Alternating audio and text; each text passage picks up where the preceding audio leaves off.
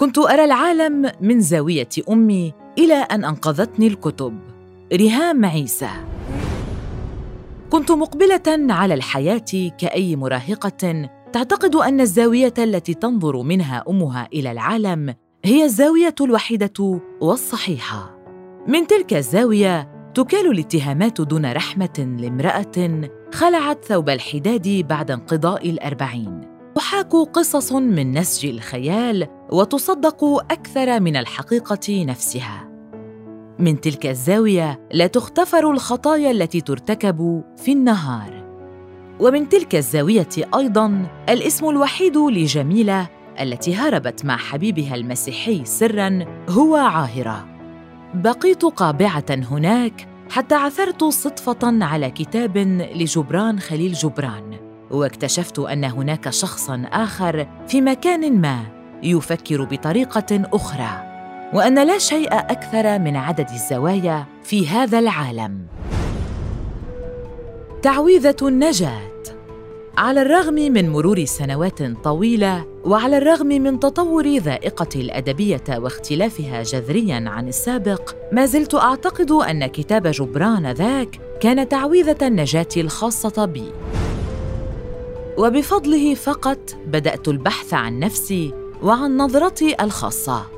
ربما كل ما أردته وقتها هو أن أجد طريقة لأبرئ جميله أخبرني جبران أن الزاوية التي تحاول أمي حشري بها ليست الزاوية الوحيدة وأن الحياة ليست بهذه البساطة والأشياء أكثر تعقيدا مما تبدو عليه. وإصدار الأحكام أمر لا يخصنا كبشر. النظر لكل شيء بعين واحدة يعني إعلان استسلامنا لما كان قد خطط له حتى قبل ولادتنا. أن نصبح جزءا منسجما مع القطيع.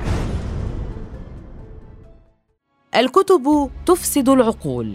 كانت أمي تردد تلك العبارة كلما رأتني أمسك كتابا وتتحسر لحالي. مؤكدة في كل مرة أني لن أحظى بعريس يوما. أعتقد أن داخل كل إنسان عاش الظروف ذاتها التي عشتها وجاء من بيئة تعتبر قراءة الكتب عارا وانفتاحا مبالغا به في أحسن الأحوال وكان محكوما لتلك الدرجة بالعادات والتقاليد ومكبلا باسم العائلة ومحكوما بسطوة الحب الكبير لأهله كان داخله شخص آخر نحاول بشتى الطرق أن نبعده. نتجاهله. نكبته نخبئه نخاف أن نظهره كي لا نخسر القبول الذي يشعرنا بالرضا والاستحسان والانسجام. ولن أنكر انبهاري بهذا النعيم الكاذب يوما. لكن القراءة أشعلت الفتيل الأول داخلي لتغيير الخطه إلى الأبد. حررت ذاك الشخص المسجون في أعماقي وبيدي قتلت ما كان من المفترض أن أكونه ودفنته دون أن يرمش لي جفن. لم يعد يهمني ذلك المكان الضيق والعالم الصغير الذي أنتمي إليه. أصبحت أريد عالما آخر عالما يفهم أن النظر وحده ليس كافيا للمعرفة. وأن المهم التعلم كيف ننظر حتى لا يغرينا المظهر وننخدع بالضوء. ونحيد عن الجزء الأهم من الحكايات. الجزء الذي لن يراه إلا من اعتاد البحث عن القسم المفقود من الأحجية. الوضوح ليس إلا مكرا من الحياة والأحكام المسبقة ليست إلا انهزاما حقيقيا أمام القدرة على الرؤية. النافذة الوحيدة التي عرفتها ولم تطل على جدار. من هنا بدأت أبدل الزوايا وأبحث جيدا عن معنى لكل شيء. لم أعد أصدق ما أراه في المرآة ولا ما أراه في الشارع ولا ما أراه في وجوه الناس. حتى أني لم أعد أصدق الابتسامات ولا الكلام ولا المشاعر. القراءة تعلمك الشك بكل شيء حولك وعدم الاكتفاء بإجابة واحدة تعطيك المفتاح الأهم لتكتشف العالم. تعلمك أن تبحث عما وراء المعنى.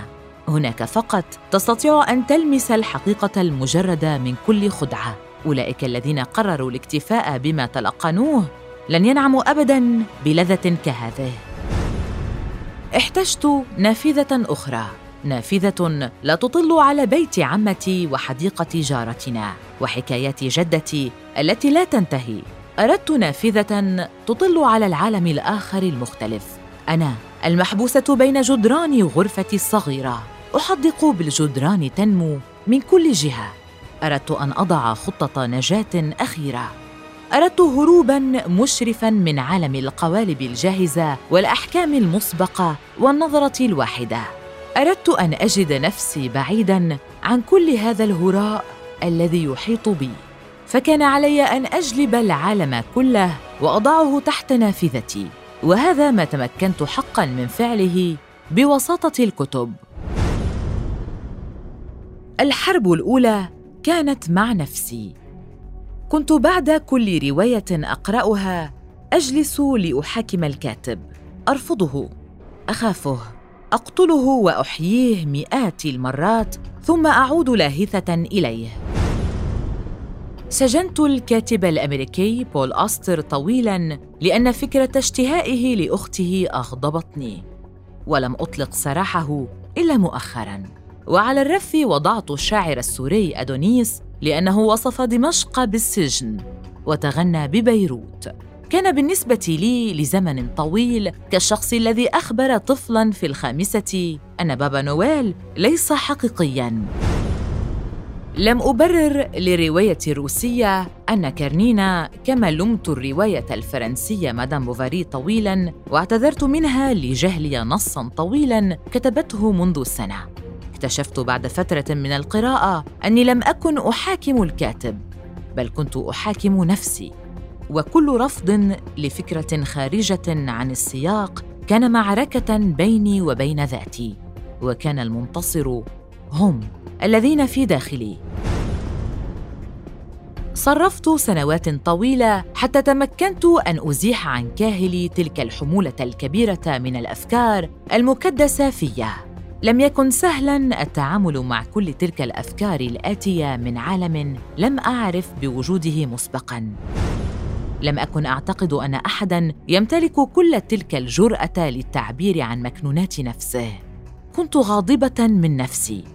أوبخها قبلة المرآة لأني أعرف جيدا أني مبهورة بما كنت لتلك اللحظة أسميه كما تسميه أمي وجدتي وأبي وعمي وخالي فجورا وخروجا سافرا عن المألوف. كانت الكلمات تنزل على عقلي كالصاعقه وكان البركان في داخلي يتجهز لينفجر. كل رواية قرأتها وجهت لي صفعة قوية حتى وجدت نفسي في النهاية. الناقد الصغير داخلي كبر الآن ولم يعد يتفق أو يستسيغ كل ما تقع عينه عليه. لكني صرت أدرك تماما أن كل ما يكتب مهم حتى ذاك النوع الرديء لأنك من خلاله فقط تعرف الاتجاه الذي تشير إليه بوصلة العصر الذي تعيشه. ليس من المهم أن نقبل أو أن نرفض أن نحب أو نكره. فالكتابة كما يقول الروائي الفرنسي إدمون جالو فعل حر لا ضرورة لها سوى متعة المؤلف. المهم في هذا الأمر هو النافذة التي تفتحها القراءة على عوالم أخرى لا تشبهنا. قبل الانتهاء من كتابة هذه الكلمات قرأت منشورا لصديقة عشرينية على فيسبوك تقول فيه القراءة تحدث فرقا. هذه حقيقة لا لبس فيها. أنا مدينة للقراءة بما أنا عليه الآن. مدينة لها لأنها حررتني وجعلتني قادرة على تقبل أي اختلاف دون أن أتكلف عناء معركة صغيرة مع نفسي. الكتب أنقذتني عشرات المرات. وهذا ليس مجازا.